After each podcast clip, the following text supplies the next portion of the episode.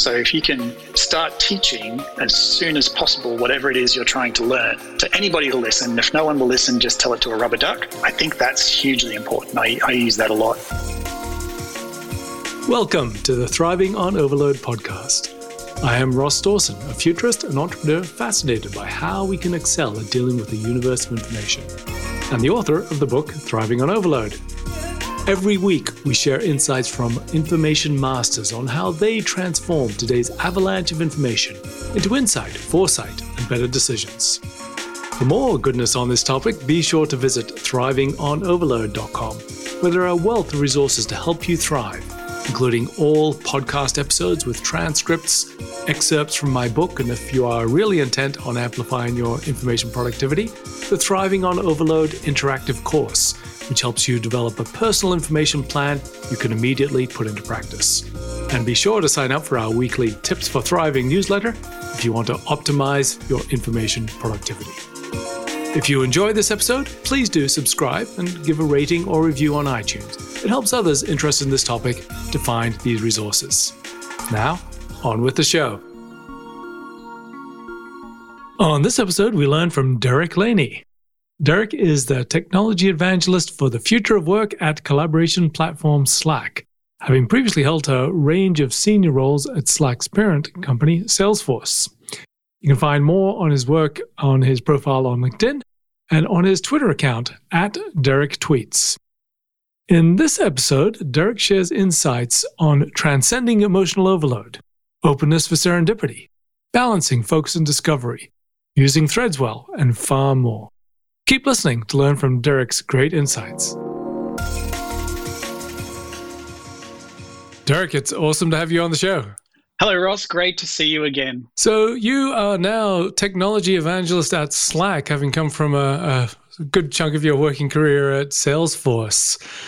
So Slack is helping us, uh, we would hope, deal with lots of information at work. So just love to pull back a little context. Obviously, the last couple of years have been pretty interesting, and and just just getting a sense of where is the workplace at in terms of amongst other things, uh, overload. Yeah, like I think it's a really interesting topic, Ross. And when you reached out to me and let me know what you were doing, uh, I thought of thought of it and went, "Wow, this is like the most important thing I never knew I needed to know."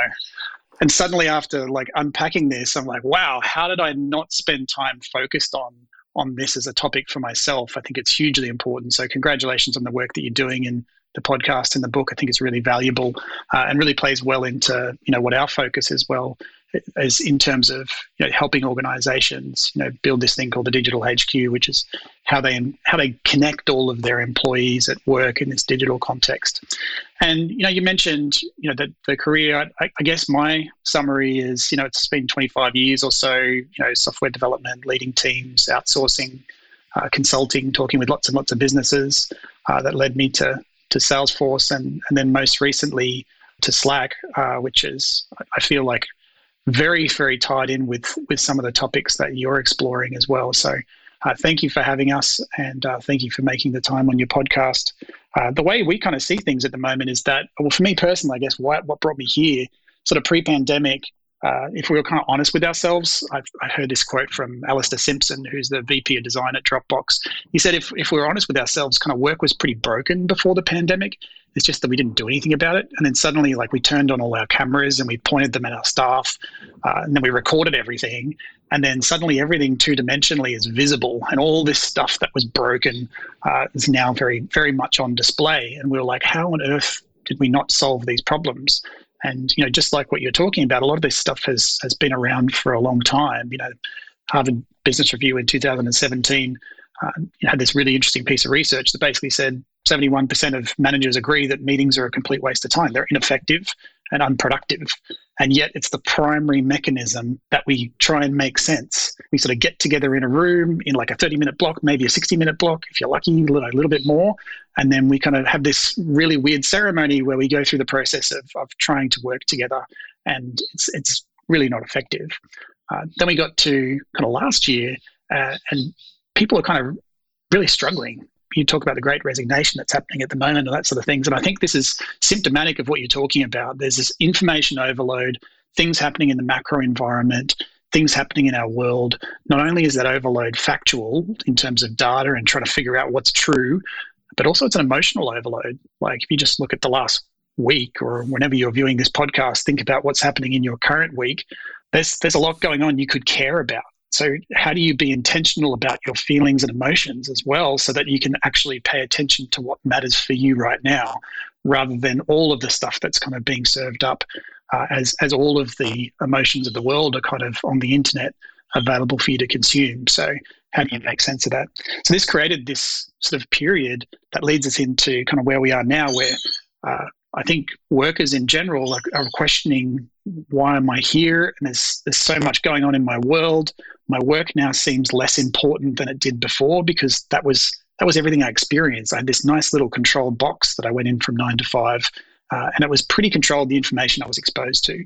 Whereas now I'm exposed to like everything, and now my work in that context you know, starts to make less sense. Uh, so I, I feel like that's where workers are in a lot of places, and for most people, they're focused on, well, how do I change this? How do I uh, actually make work more flexible?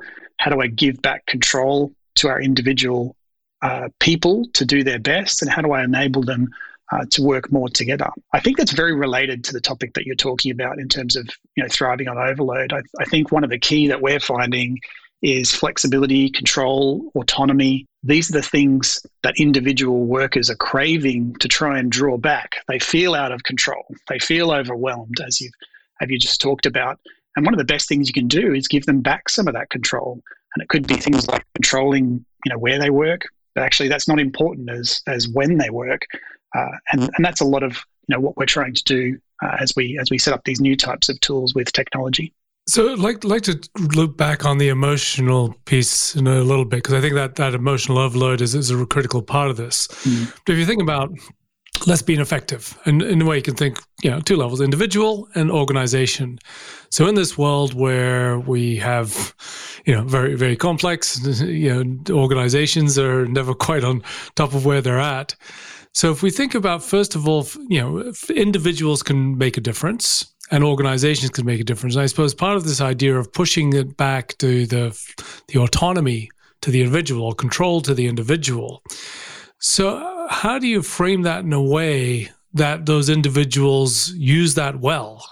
because you can give the control and the autonomy, the flexibility to the individual. But if they are still overwhelmed emotionally or by information or or not knowing what to do, how can you make uh, uh, foster in them that ability to use that autonomy well? It's, it's a great question. I think my own reflection is that uh, I was I was really good at uh, developing and building out my IQ.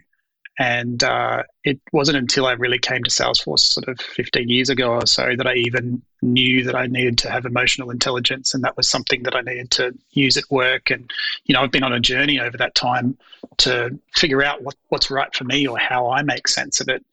Uh, whether that's you know managing teams and all of the different emotions and relationships that are that are part of teams, or or whether it's you know my family and and thinking about you know their emotional health uh, through the day and through the week.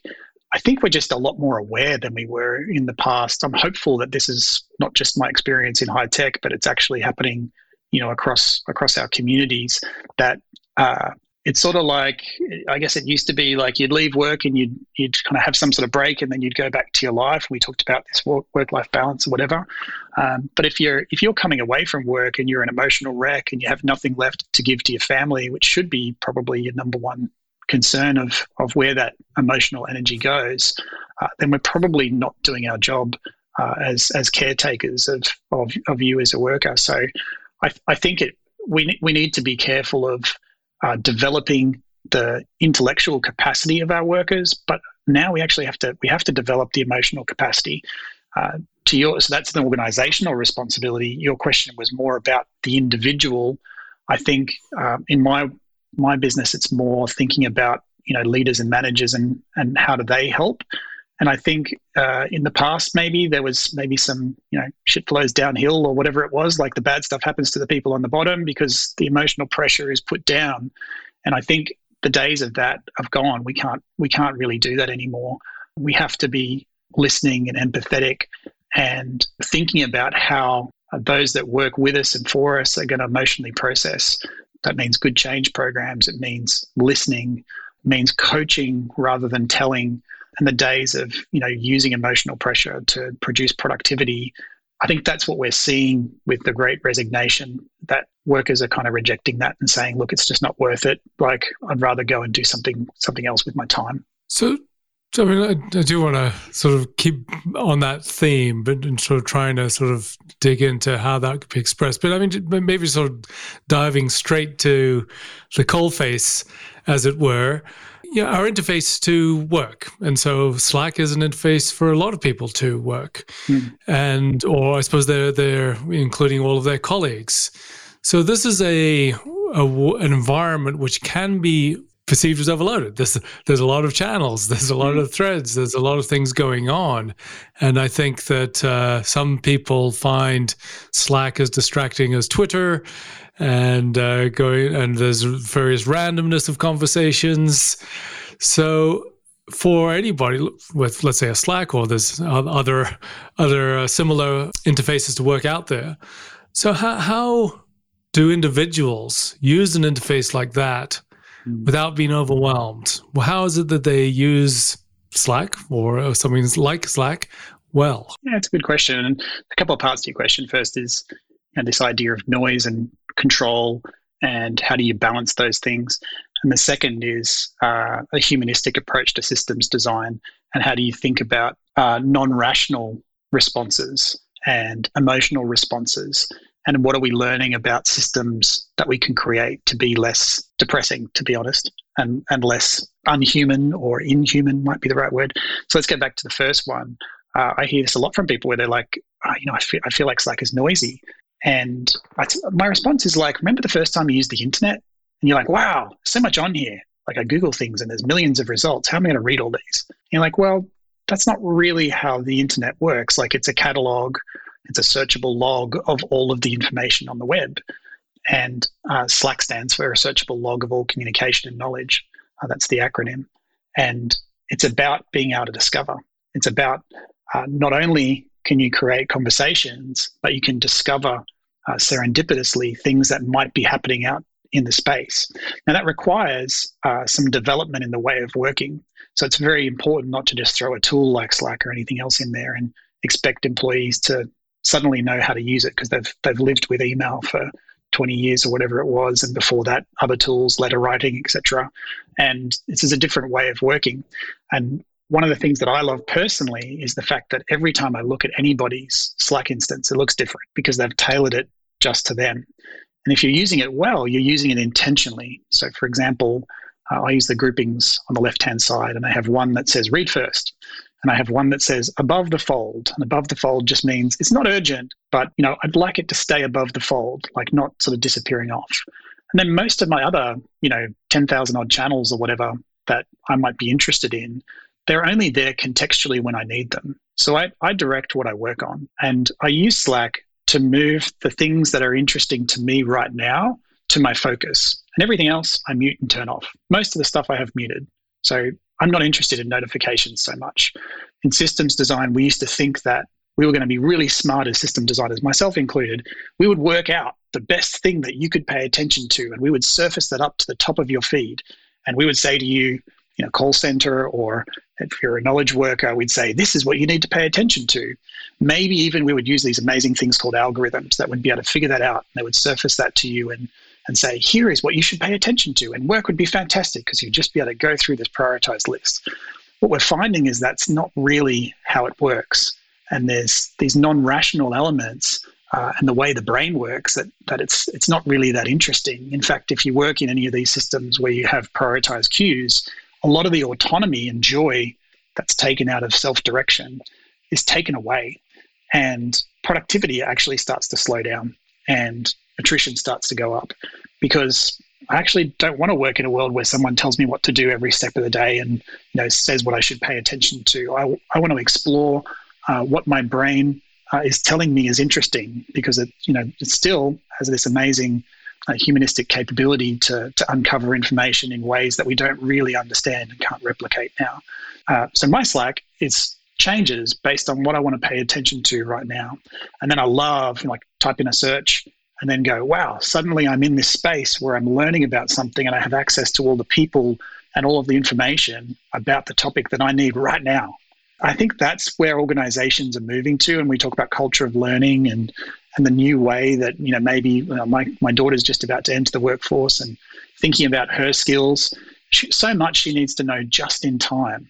And she needs to be able to develop things as she becomes aware of a need uh, rather than potentially knowing three, ten years in advance and doing university degree, knowing all the things and then going off competent into the world. I'm not sure that was ever the case, but it's certainly not the case now. And so being able to do that in an environment where uh, work can be sort of tailored by the individual, they can discover the people that they need, the information that they need, and then make progress quickly uh, and then go back to whatever it is that we're, that, that we're doing next. That's, that's kind of the noise and control thing.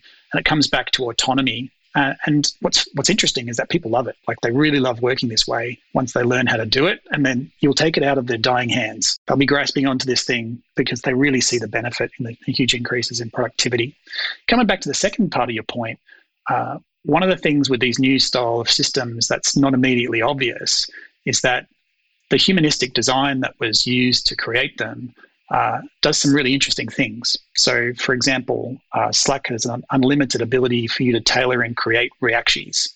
And that sounds, it's funny when you, I remember saying this like five years ago and thinking, well, try it. Like that's, that's just a gimmick that'll go away. Uh, but then it turns out when you let people express themselves in an infinite number of ways using moving visual means, suddenly all sorts of interesting possibilities pop up. So the way that I react is not with thumbs up, thumbs down, happy face, whatever, the five different ways you can react on LinkedIn or whatever. Uh, it's an unlimited number of ways. And in fact, mine are tailored to me.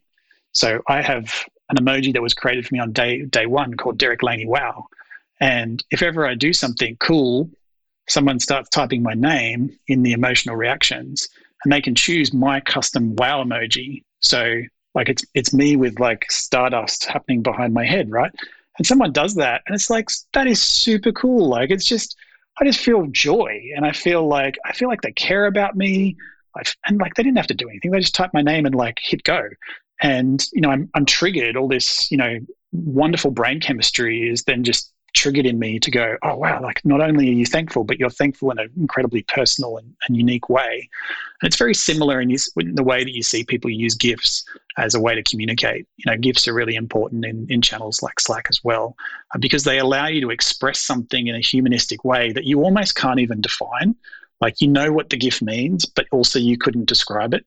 And and then you do that in like a work context where you're trying to get work done and it's it's really bizarre. Like it makes work more fun, and and the surprising thing is it also makes it more productive because you have less misunderstandings due to the limited emotional range of like the thumb, right? Which is the worst possible thing that was ever invented, and and instead you're you're communicating more like what you do in life, like you know what we're doing now with our faces and our hands, and you know there's all this nonverbal communication which is completely lost in digital media, and as soon as you start to bring that back, and then, you know there's we're early in this, but we're you know doing that through things like GIFs and reactions and all that sort of stuff.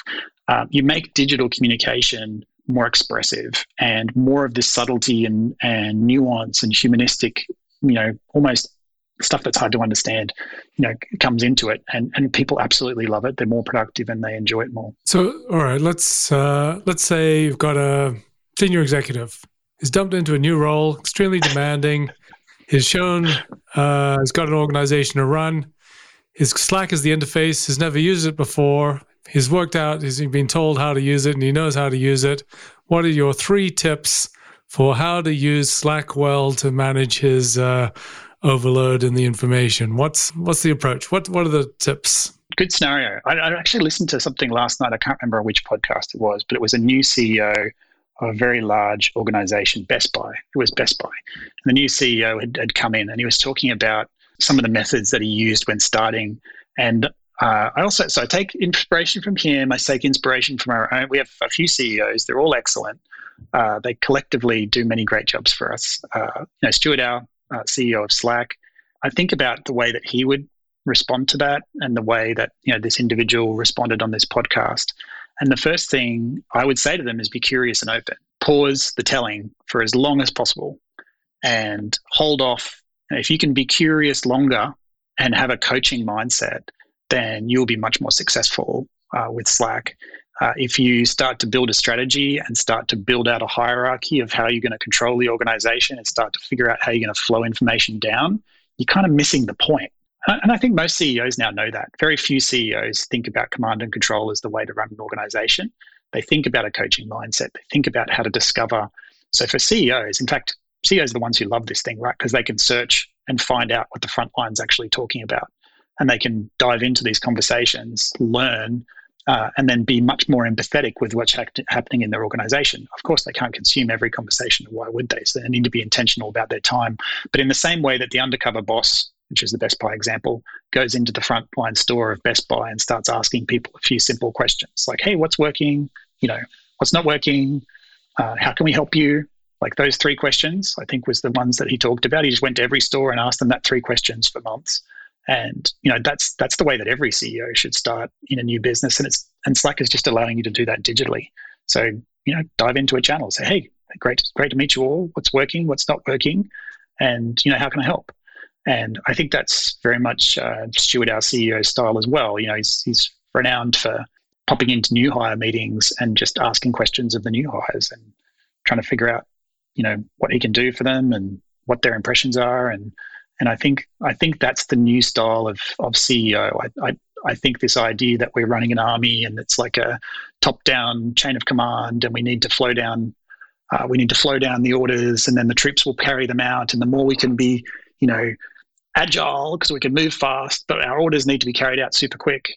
You know, that's not the reality of how organizations work now. In that in that Best Buy example, uh, the value that he found was that the best practices were actually already existing. He didn't have to come up with them. That wasn't his job. His job was to have the empathy to be there to point out what was working and then to lift those things up and say, wow, if you guys looked over here, like this store has developed a custom responsive training module where they conduct individualized training for every frontline store employee based on that employee's strengths and weaknesses and needs uh, to coach them to be the best that they can be every day. And this is one store that created this thing. They're like, wow, this is awesome. Like we should roll this out to everyone. And that's, you know, that's what they did. And that's, um, you know, part of you know, how they did the turnaround. So I think it was on Adam Grant's podcast. That's where it was. You are listening to the Thriving on Overload podcast. If you truly want to increase your information productivity, then check out the Thriving on Overload interactive course. It is designed to significantly enhance your information practices and habits guiding you through creating your own personal information plan so you can excel in a world of overload. Go to thrivingonoverload.com slash course to find out more. Now back to the show. You mentioned earlier on serendipitous discovery in, in Slack, and and I always point back to the you know the origin of the word serendipity, which, which suggests that it's not just pure accidents; it's things that you can engineer, you can help ah. create. So, how is it that you can make serendipity more you know more possible in well let's let's more broadly around in organizational information interactions how do you how do you make those happy accidents more likely to happen i can tell you the number one way that you make serendipity you need to get your pen ready you got to write this down and that is you do things in public uh, you do things in an open way if you create private borders around things. Like the smaller the borders are of where you communicate, it's actually pretty obvious, right? If you were to walk out into a public square, uh, stand on a box, I'm pretty sure that people did this at some point, stand on a box and like start to have an intellectual debate in open, like other people would notice. And then they might be walking by and they might go, well, that's an interesting idea, but actually my idea is different. They might chime in and say something different. So I think, you know, Speaker's Corner is a, a good example of that. And it's no different in an organization. And unfortunately, uh, this creates, this is a lot of work, especially the bigger your organization gets, the harder it is to be open by default.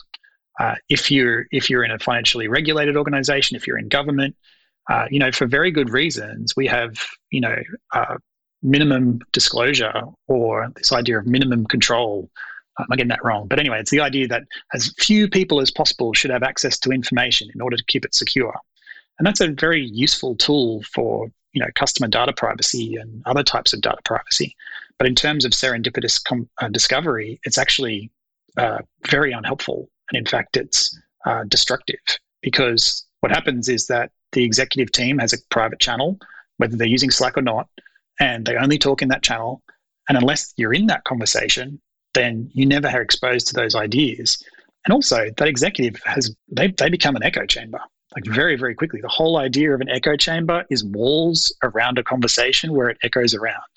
So anytime you do that in email, in Slack, in whatever tool it is, you're going to create echo chambers, and people are not going to be able to discover you know what it is that you're talking about. So you know you can do simple stuff like have all hands calls where you share things with everybody. You can do some of the things that you think are private conversations, do them in public. Like, are they really private? Are you discussing, you know, information that isn't just confidential? I'm not talking about like trade secrets. I'm talking about stuff that's it's company confidential. So people within the company need to keep it, you know, to the company. But that company might be seventy thousand people. Like, and it, know, there's there's levels of of data management and control. So you need to be much more intentional about what really uh, is does need to be you know controlled. And there are different there are definitely things that are right? M&a and many different things need to be controlled. So you need to have good controls for that.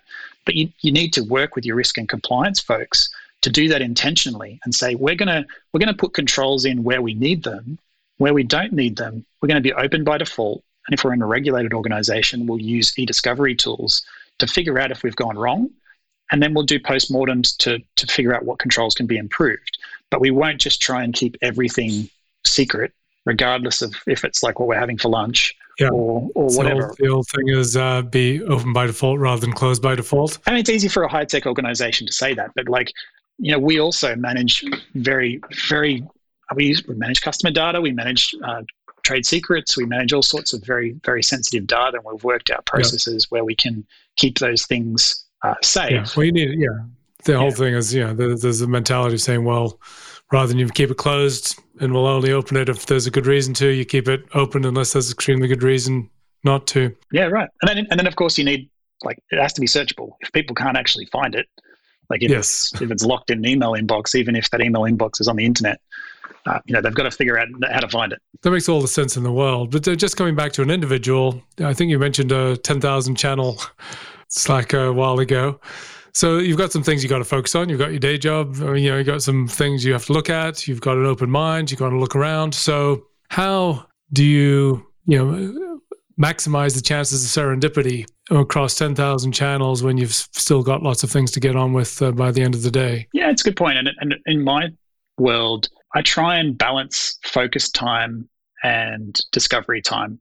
So my style, I don't know, it's, it's different for everyone. What we've discovered at Slack, we know through research into this, we research about 10,000 individuals every quarter. We have a group called the Future Forum that publishes that study.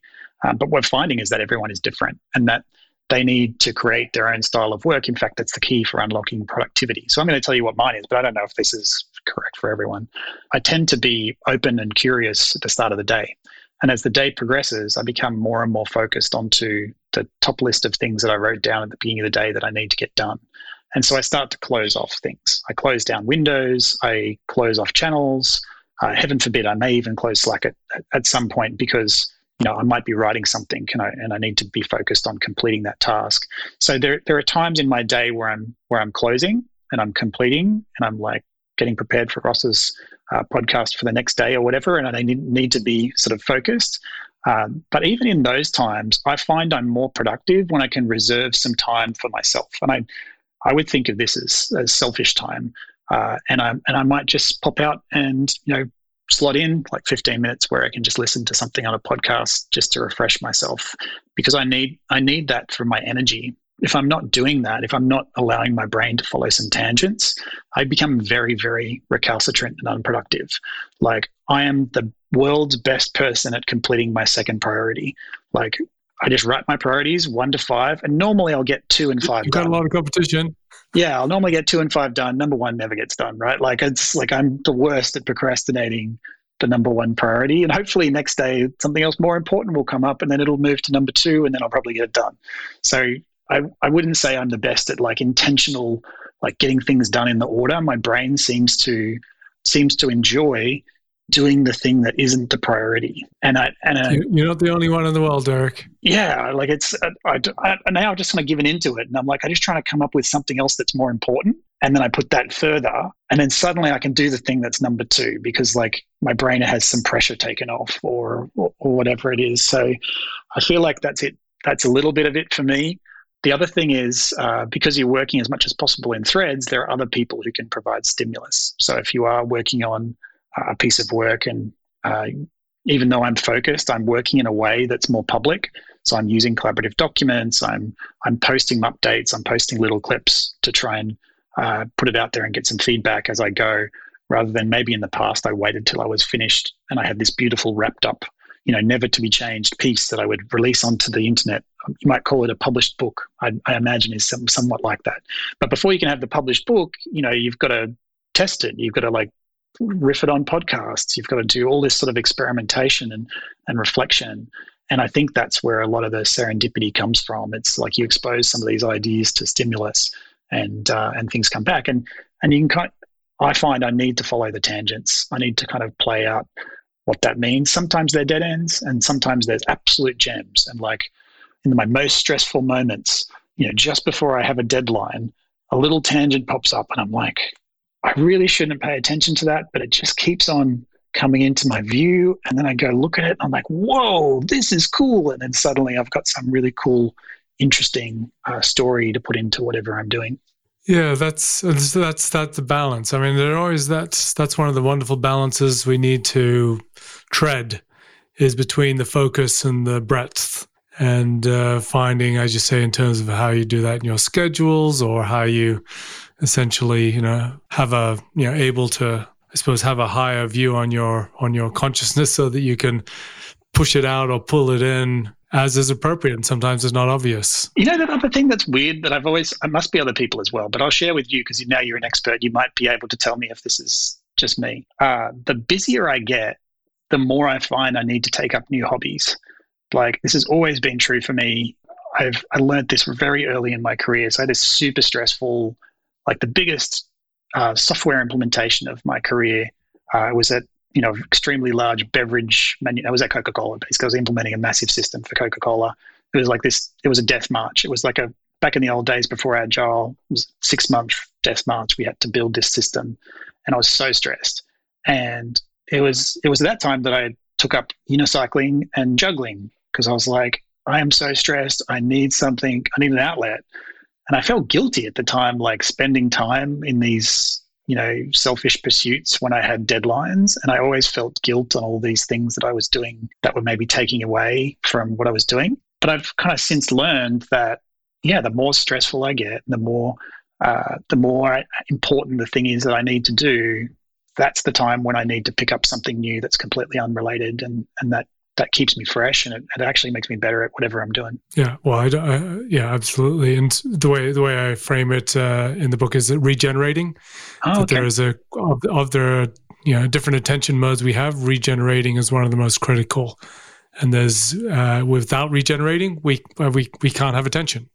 So whatever that may be, whether it's uh, you know going for walks, being in the ocean, uh, you know hanging out with a you know partner or or juggling or whatever it may be that is a re, that is regenerating attention. And if you can't don't regenerate your attention yeah it's going to run out.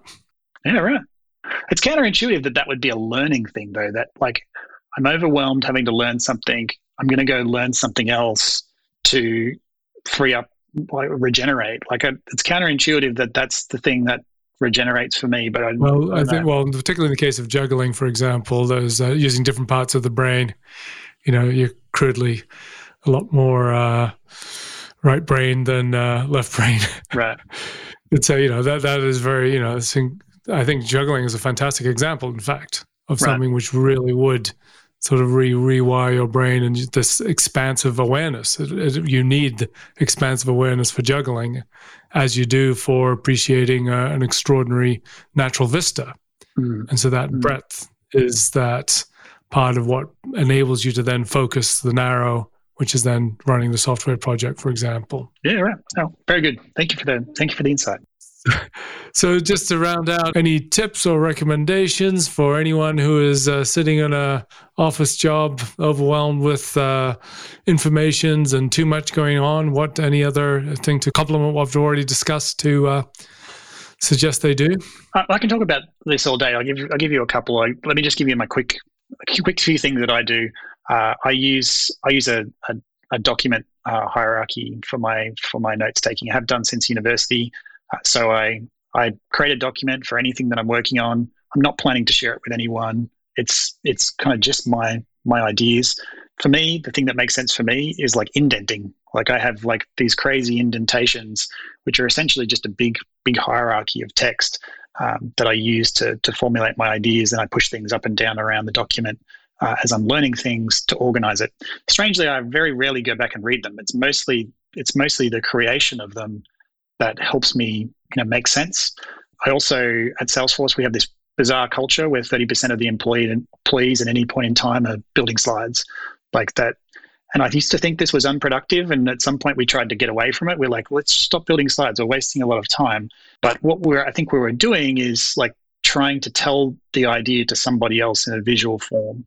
And that leads to a new level of understanding because um, it's easy to write uh, you know paragraphs on something, but to try and put it on a simple visual that you can express uh, is is a, is a good way of you know clarifying. So we use that a lot. Uh, we also use threads. So uh, we I'm working with someone. I'm normally not working them with them on one idea. We're usually working on five ideas. So I, even if I'm in a direct messaging channel, I might have five active threads with five different conversations that are threaded so that when we're talking, just like we're kind of not like in conversation, it's actually better than conversation.